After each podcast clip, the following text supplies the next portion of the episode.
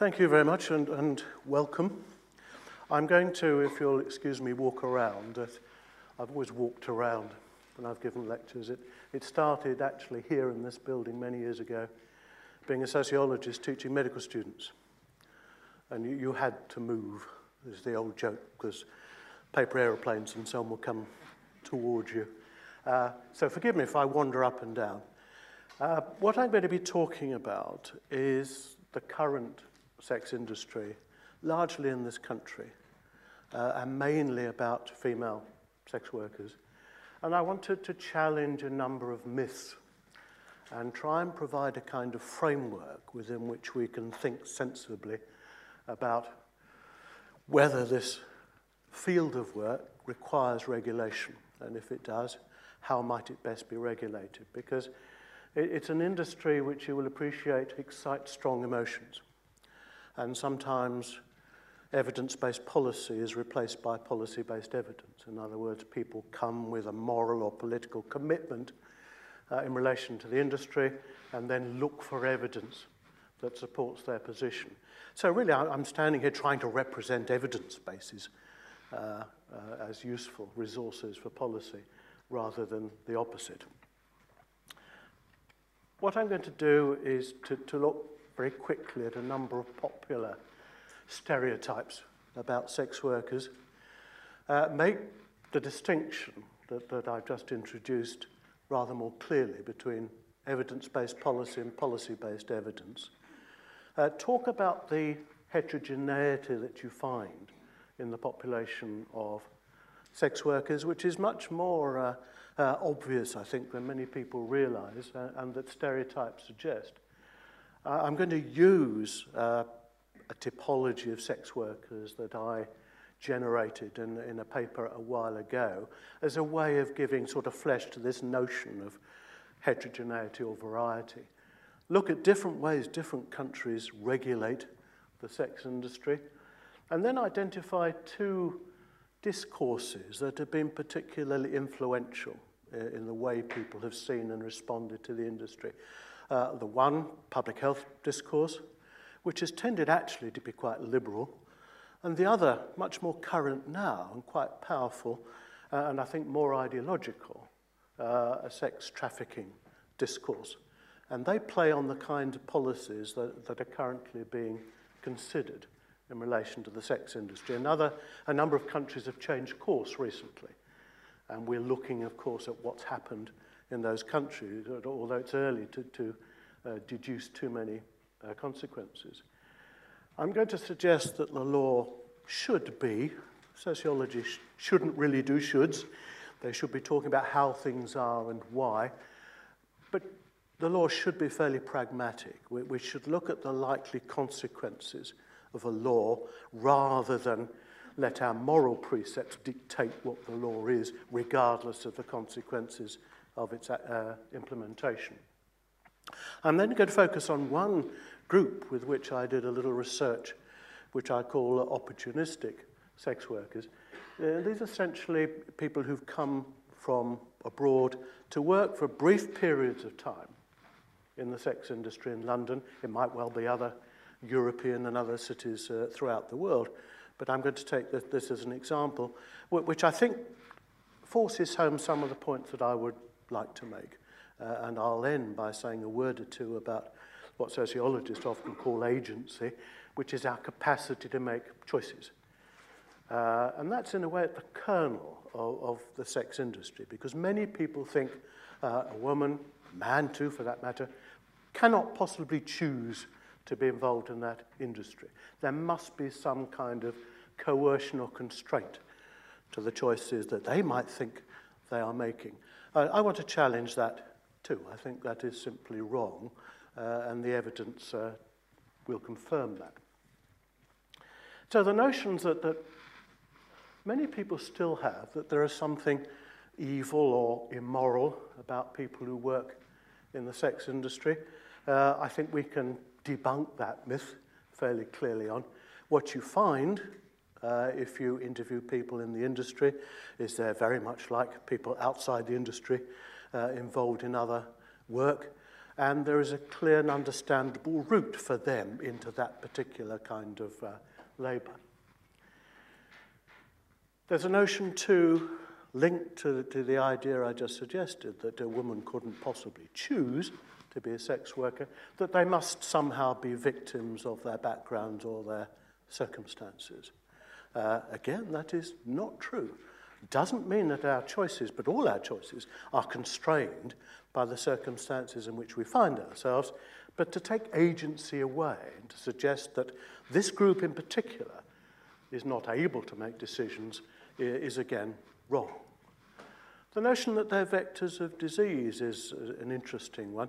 We've had a lot of uh, discussion recently, not surprisingly, perhaps around this time of year, around HIV uh, evidence today coming out suggesting that, what is it, one in four people who are HIV positive are unaware of that. And this is, this is uh, an infection which is spreading into the heterosexual community, where once it was contained uh, in other uh, segments of, of our society.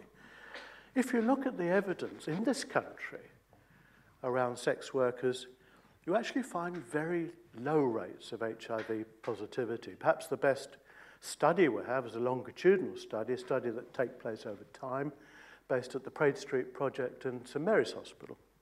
And Helen Ward and Sophie Day followed up sex workers uh, they encouraged to, to use their clinic over a period of time. And their figure was under 2% HIV positive, HIV positive. Now, if, if I ask my students, what kind of proportion of sex workers do you think uh, have had HIV or AIDS, then they might say, they do say, 40%, 60%. It's much lower than that. And I think what researchers discovered early on is that this community, not surprisingly, rather like uh, the gay community, were extremely conscious, extremely early of the threat to them and took appropriate measures. So studies suggest, for example, that condom use is around 98% uh, using those, the, the, same study I, I cited before. It's a very high rate of insistent condom use for penetrative sex. In fact, the risk, if we want to look at HIV, is to the women, and for that matter, men who work in the sex industry themselves, not from clients, but from non paying partners. Uh, and it's an interesting dynamic that researchers have revealed that you find both for men and women and in other countries.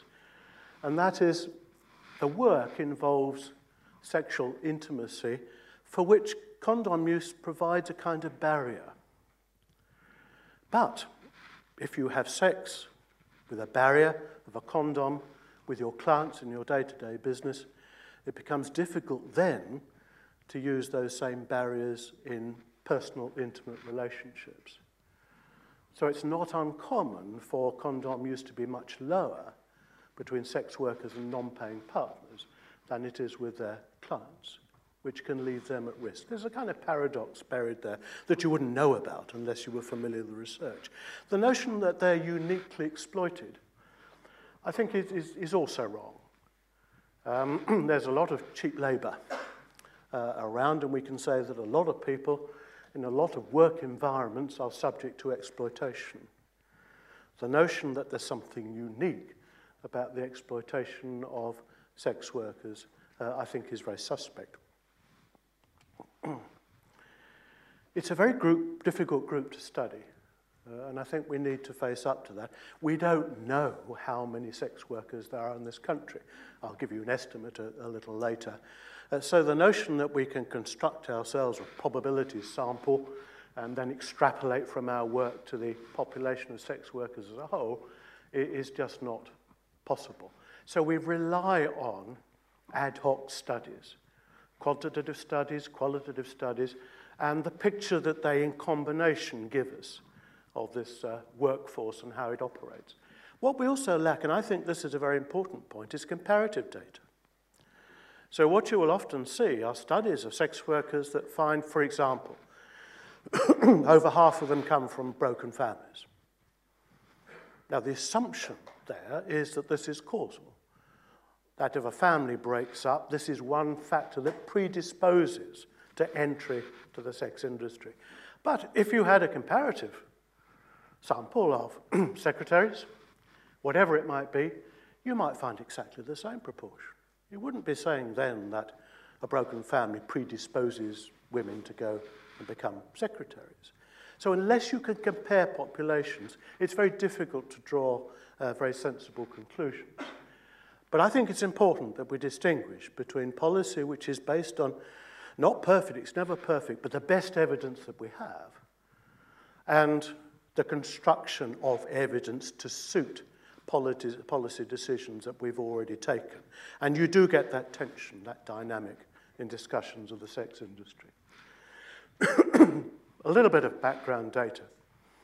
Our best guess, guesstimate, I suppose, is what it is, that there are around about 80,000 sex workers in the UK. And if we look at the London figures, Uh, I've just given you a kind of snapshot here. There, there may be some surprises. 30 40% of sex workers in London are men. Uh, this is not true of other cities or provincial towns in, in the UK. London is unique in this respect. But it's, it's a much more invisible population uh, comprising male sex workers. Four out of five work indoors. So the stereotype we probably have is a young girl in high heels, short skirt, walking around King's Cross Station at one o'clock in the morning, maybe with needle marks on her arm and so on. It's a stereotype. Uh, four out of five workers work indoors and in a variety of settings that I'll mention. Nearly two thirds born overseas, median age of entry 24. So the notion that, our people are coming in very young to the industry, sometimes, of course, they do, but it's not the norm. Uh, they tend to come in later than many people anticipate. Uh, there is drug use in that community. It, it's lower in indoor than in outdoor workers. And what we're actually seeing at the moment, the, the, the best data that we have, is a declining rate of sexually transmitted infections, um, including HIV. This is not something that the evidence suggests that is growing in that community. It's a heterogeneous population.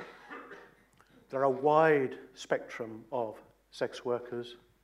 They're not all people coming from impoverished, disadvantaged backgrounds who have no other options and are driven as a last expedient to, to sell sexual services to, to strangers. That's an overly simple picture. There's a hierarchy too of, of practice. There are diverse settings in which sex workers apply their trades. So there are uh, sex workers who work for, for madams who are all but invisible to the community as a whole and earn vast sums of money. There are women who work for, for escorts where a, a typical fee would be 150, 200 pounds an hour, and the escort would, uh, the, the agency would take a, a third of that, would be a typical practice. So these are considerable sums of money uh, uh, towards the top end of the hierarchy. There are people who work independently from their own flats. There are people who work in, uh, in saunas, massage parlors and so on. And there are people working on the streets. but a diversity of background uh, in many ways across that, that hierarchy. There's a mix of motivations. If, if you were to conclude that the primary motivation is money, then this is obviously so. But the need for money can take very many different forms. I'll give you some, some examples of that. Well, we can take one now. If you increase indebtedness in the student community, in the wake of that, you will find more students entering the sex industry. And some agencies have recognized that and have been found advertising on campuses. So now we have a few academic studies of students who are entering the sex industry in order to, to pay off their debts, uh, in order to survive, and, and so on. Now, one might think, well, you're short of money, you're, you're, you're in trouble. That this would seem to be a choice that, that is marginal. It's right on the edge. It's not a choice that many people would, would make.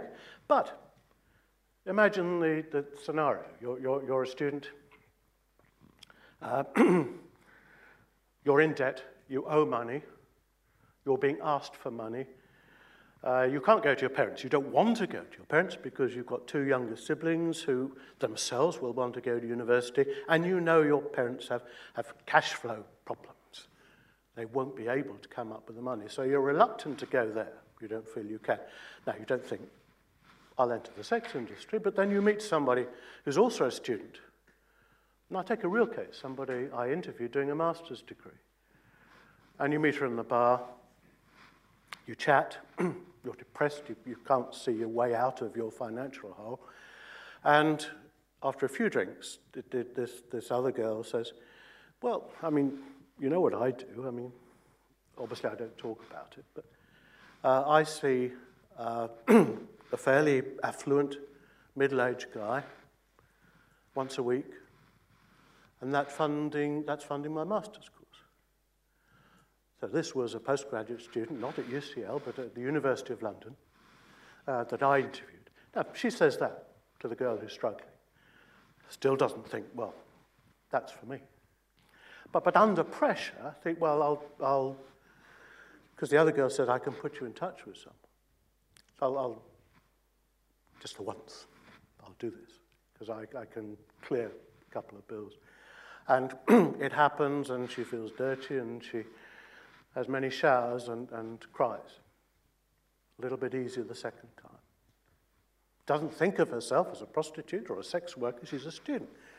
This is just a way of making ends meet. So, what I'm saying in a roundabout way is that perfectly ordinary people trying to work out their affairs day to day can find themselves in situations that they hadn't anticipated. And don't let's take their agency away.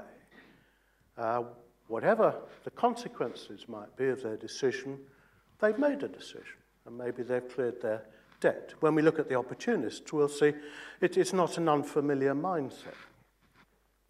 I want to say, too, that, that there are mixed experiences in the industry. Uh, mostly, people do the business as quickly as possible, take the money, and it's over. Uh, it's not any kind of body commitment or intimate commitment, commitment on their part. But there are exceptions to that. Uh, it is pleasurable with some clients for some women. It's not always a horrible experience where they feel exploited. There are moments for many of them where it's enjoyable. So, in many ways, a stereotype that says this is a horrible business, and sometimes it is like that. Sometimes it's like that all the time for some practitioners, but not all practitioners. It's more varied. And clients, different estimates of numbers of people in the general population or proportions that, that uh, go to, to sex workers. Uh, a national study found that one in 10 men uh, admitted in a survey that they'd been to a sex worker in the previous five years. Uh, some people estimate, researchers in the field, but it's an estimate, that it may be much higher than that. And people have talked about 30 or 40%. But there's a tendency for them to be younger, to be unattached, but it's across the board again. The, the, the clients are a heterogeneous population as well. Here's my typology. Again, it stresses heterogeneity. it's not complete, uh, somebody suggested to me quite recently that there are, uh, as it were, specialist sex workers who, who, who provide services only for people with disabilities. Now, they don't appear on that uh, typology. But let's run through it quickly. Th these are the names I've given them, not always sort of, I think, good names. Coerced. There are people who are coerced. And I'll come back to that. People who are abducted, who are taken off the streets, uh, in our countries and transported to European or other Western nations and indeed other parts of the world and forced to work. At its worst point, a kind of sexual slavery. And sometimes their families back home are threatened. So they know if they try and leave, and they know the people, and they know they're in their home countries and their home villages, their families will immediately be threatened. So at one end of the spectrum, You had of a kind of trafficking and slavery that, that we would all have no hesitation in condemning. There are people, I've called them destined. I remember interviewing one, uh, one girl, a single mum, who was uh, uh, selling her services in central London. And her sister was a sex worker, her mother had been a sex worker. In a way, it was a, almost a tradition that she was following. Why was she following? Because she didn't have uh, educational qualifications that gave her uh, distinct options. And she could make more money this way, more autonomously, because she controlled the, the time she worked, didn't have to clock on at nine, clock off at five. She could suit the hours to looking after her child and make more money she could any other way. So it had become a kind of uh, way of handling uh, disadvantage. Survivors. I talked about debtors very briefly of our students. There are many other people, of course, uh, in significant debt these days. And there's some suggestion, it's not been documented properly yet, that we're already seeing increased recruitment into the sex industry by people who, who are looking for a way out of their predicaments. Uh, people who use drugs, Again, this, this, is, this is something that the, one would not be happy about. You've got an 18 year old girl who is uh, an injector of heroin, who is selling her body for 30 quid a time so she can get the next fix. Agency is very restricted in these ways, and, and it's not a happy set of circumstances that we can be relaxed about. People I call workers There are people who turn it into a job. And there are ways of, of if you're aging as a sex worker, specializing in particular services for particular clients that allow you to continue in that work. So there are some people who put together a kind of career out of sex work. It isn't something necessarily occurs over a short period of time. There are opportunists. This is a group I'm going to come back to. And these are people who, who make a decision that they are going to collect money to achieve A, B, or C, and then stop. And I interviewed a, a dozen women uh, from Eastern Europe whom I classified as, as opportunists in precisely this way. Uh, there was one, for example, lived with an alcoholic father. It wasn't abusive, but, but, but it wasn't the circumstance of, of her choosing. She wanted out. She wanted to rent her own flat. So she came to London for, I think it was a, a three month period, working for an agency, to, to save enough money to give her independence. And another girl I remember in the same category, she did something which may or may not be advised. She not only took clients through the agency, she gave clients her private number. Agencies aren't very keen on this. Uh, and so clients contacted her direct and saw for, for, for, a reduced fee. And she was available pretty much around the clock.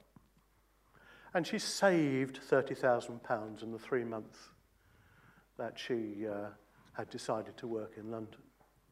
And that £30,000 was a lot more to her in Latvia than it would be to somebody living in London. So she'd set herself up. Uh, and i oh, amongst the 12 graduate teachers from Moscow, uh, a music teacher from St. Petersburg, someone who wanted to study. So there is decision making there. But, but we'll come back to, to that group in, in a little bit. And what I call bohemians, there are people, uh, doctors, teachers, nurses, who sample the sex industry not out of any financial need as a form of experimentation. Um, who knows? You can construct your own explanations. But there are a residual group, if you like, a miscellaneous people who are not driven by any obvious uh, factor to, to enter the sex industry. If we look at regimes of control, I'll run through them very briefly because our, our, time is limited. There are countries who try and wipe out prostitution or the sex industry. United States is one, um, China, Russia. Doesn't work. They have very lively sex industries. So I'm going on the uh, Trans-Siberian Express. I went from Moscow to Beijing. Uh, in Moscow, the hotel we stayed, because I, I, mean, I can see sex workers now. you get used to it. In the hotel, in the bar, were at least half a dozen sex workers. And it's illegal. You know, so it's still a lively industry. As soon as we got to Beijing, the guide said, when you get to your hotel, you'll get a phone call. And it'll be, would you like a girl to come up to your room? You know, so, so you know, in, in a country where it's illegal, it's not well controlled. And that would certainly be true of the US. So it may be that your, your morality says this is an abhorrent institution and we should legislate it out of existence. Your morality is yours to consider, but you're not going to legislate it out of existence. Most countries go in for some kind of regulation. They, they try and constrain or keep the industry within certain parameters. And we fit into that category. So it's not an offence to sell sexual services in this country. The, the, the legislation varies slightly, which is why I put England and Wales. It varies throughout the UK. But it is an offence to procure someone uh, for, for the industry. It is an offence to, to, to loiter with intent or solicit on the streets. Um, and we're seeing some changes. There's a tendency towards further criminalisation rather than decriminalisation at the moment. On behalf of certainly New Labour, uh, and we'll see what happens under the, the uh, Condemn Coalition. Legalisation but uh, Germany has Eros centers, where it's legal to work, but within certain prescribed spaces and under certain conditions.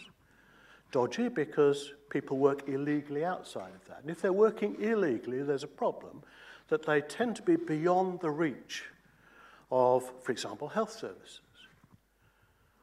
So there may be people working illegally who are HIV positive in Germany and, as it were, beyond the reach of, of agencies that might be at their disposal otherwise. They won't be in the Eros centres, but they may be outside. And there are countries, New Zealand is, is an example, which is uh, written up quite positively at the moment, where they have decriminalised, that, that they have said essentially that sex workers should be treated like other workers. They'll be subjected to the other laws, public nuisance laws, etc., etc. Um, but we shouldn't make special laws for, for this group. And in some parts of Australia, the Netherlands and so on, that's the route that, that, that people have taken. We'll come briefly back to that. Um, to, to bring it up to date here, um, since 2010, another offence has been added.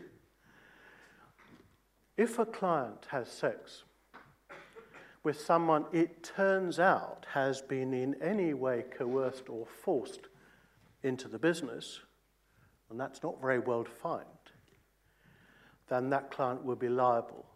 That client has committed an offence in law.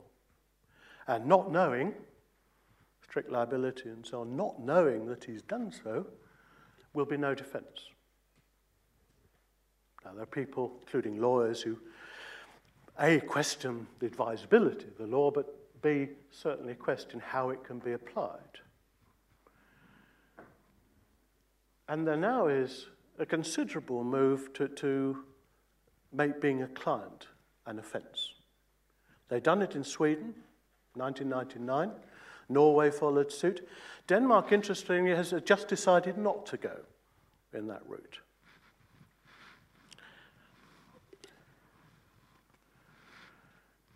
I want to say that, that laws have unintended as well as intended consequences. It's kind of obvious from what I've said already. You may be opposed to women, but not just women, selling sexual services. You may be deeply opposed on religious, moral grounds, and so on. It's fine.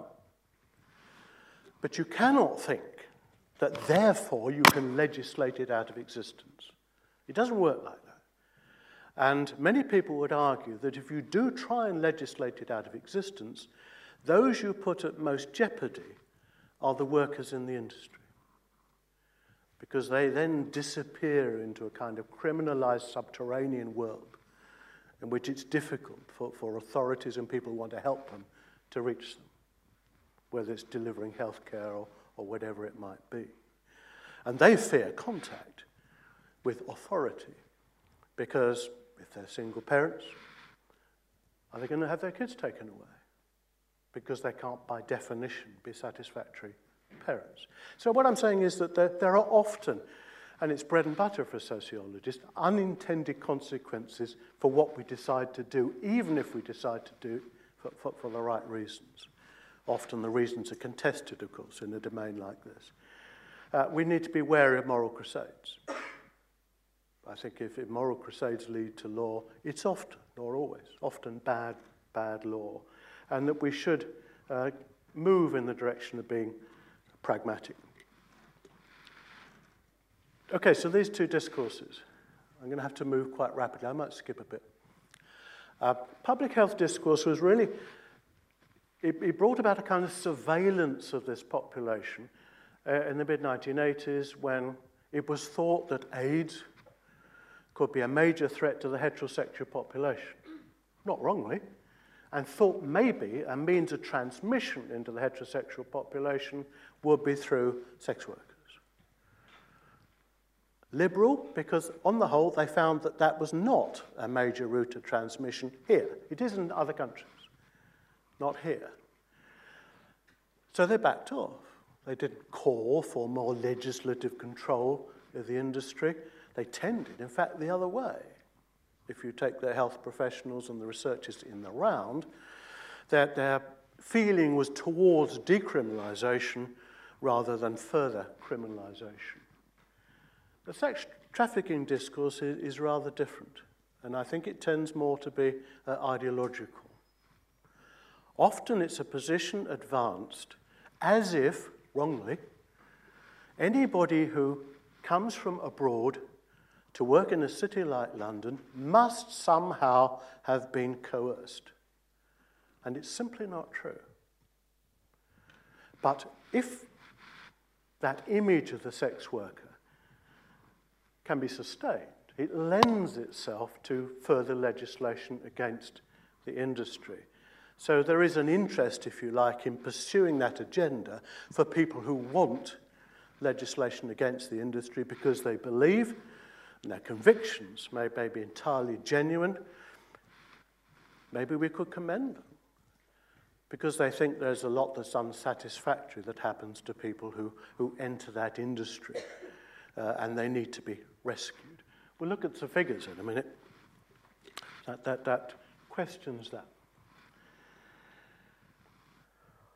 This was a massive police operation in the, uh, a few years back, called Pentameter 2, where a number of police forces, uh, 55 up and down the country, raided 822 premises with a mission to rescue women who've been trafficked or otherwise coerced into the industry. They said they made 528 arrests. It was later found out that that wasn't actually right uh, because of misrecording and so on. It was 400 and something. uh, that were actually arrested. But where did it end up? I've cut a long story short because this was researched subsequently. It ended up with five convictions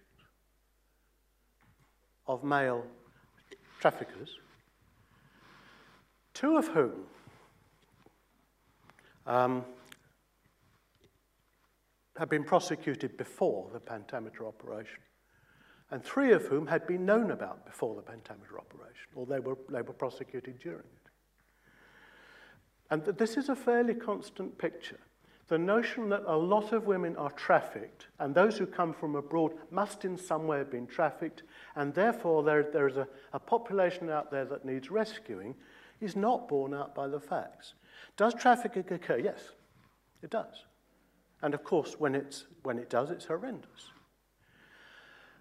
But we should, I think, have a wider concept of trafficking. We shouldn't just think of sex trafficking. We should talk of human, human trafficking. and people are trafficked into slave labor, not just sex slavery. Uh, that may well be a much bigger problem than just settling on the sex industry.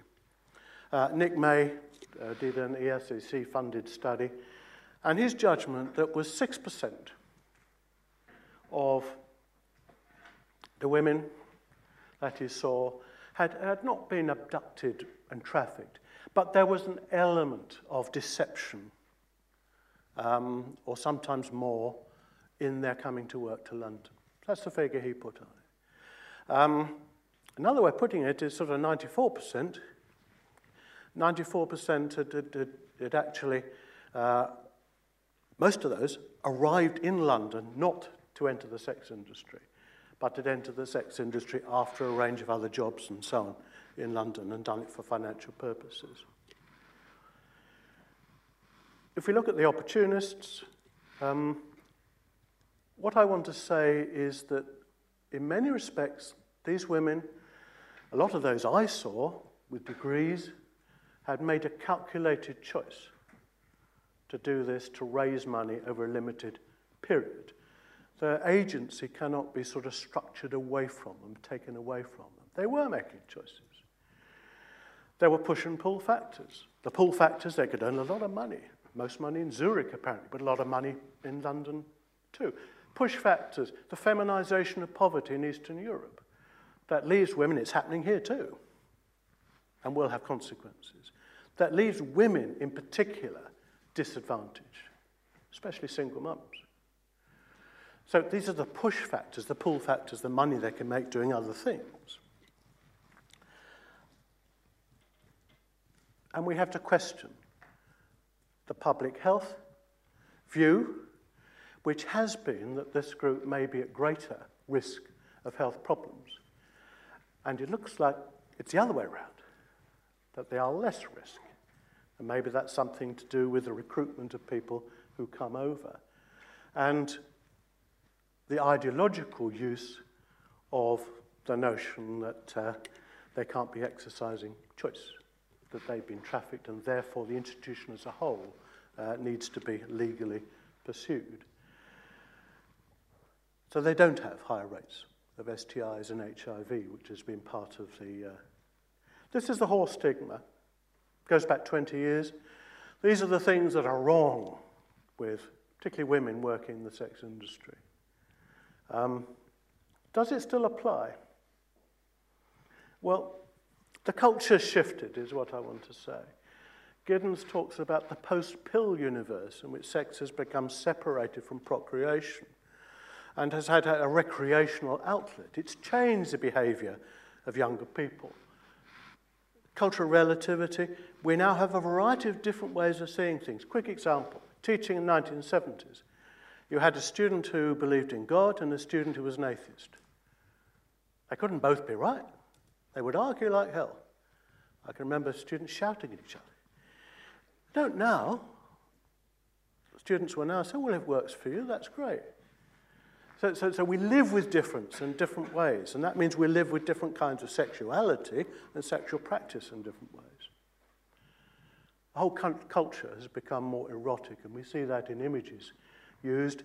And there's a beginning of a theory that people have erotic capital And we should recognize that women, but not just women, and it's not just sexuality, it, it's charm and so on as well, use this capital as other people use money and links and networks.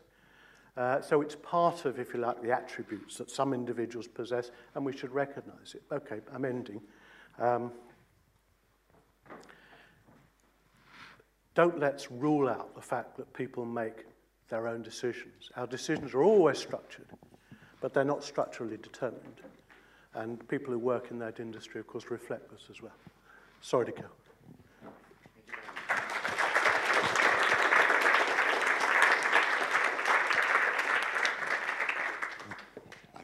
probably only got time for one question because I've only got a minute.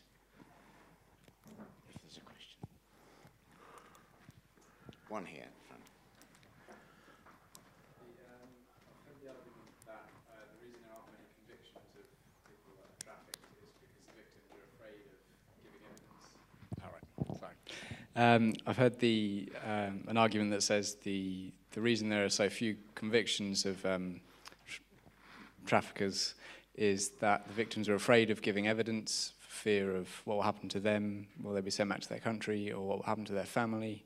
Um, what what do you make of that Well, I think it's a factor. I mean, certainly it sometimes happens. But I mean, what you also have to recognize, I think, is that, that when they went searching for women to rescue, they couldn't find them. what rescue amounted to, incidentally, was shoving them out of the country, not in some way helping them, but getting rid of them. So I think you're right to make the point, and, and, and sometimes this happens. But it seems to happen on a much, much smaller scale than those that use the traffic attacking discourse to, to, to attack the institution would have us believe. I feel I shall have to call it a day there. It's a, it's a pity because it's a very interesting subject and made even more so by today's lecture. Thank you very much indeed. Graham.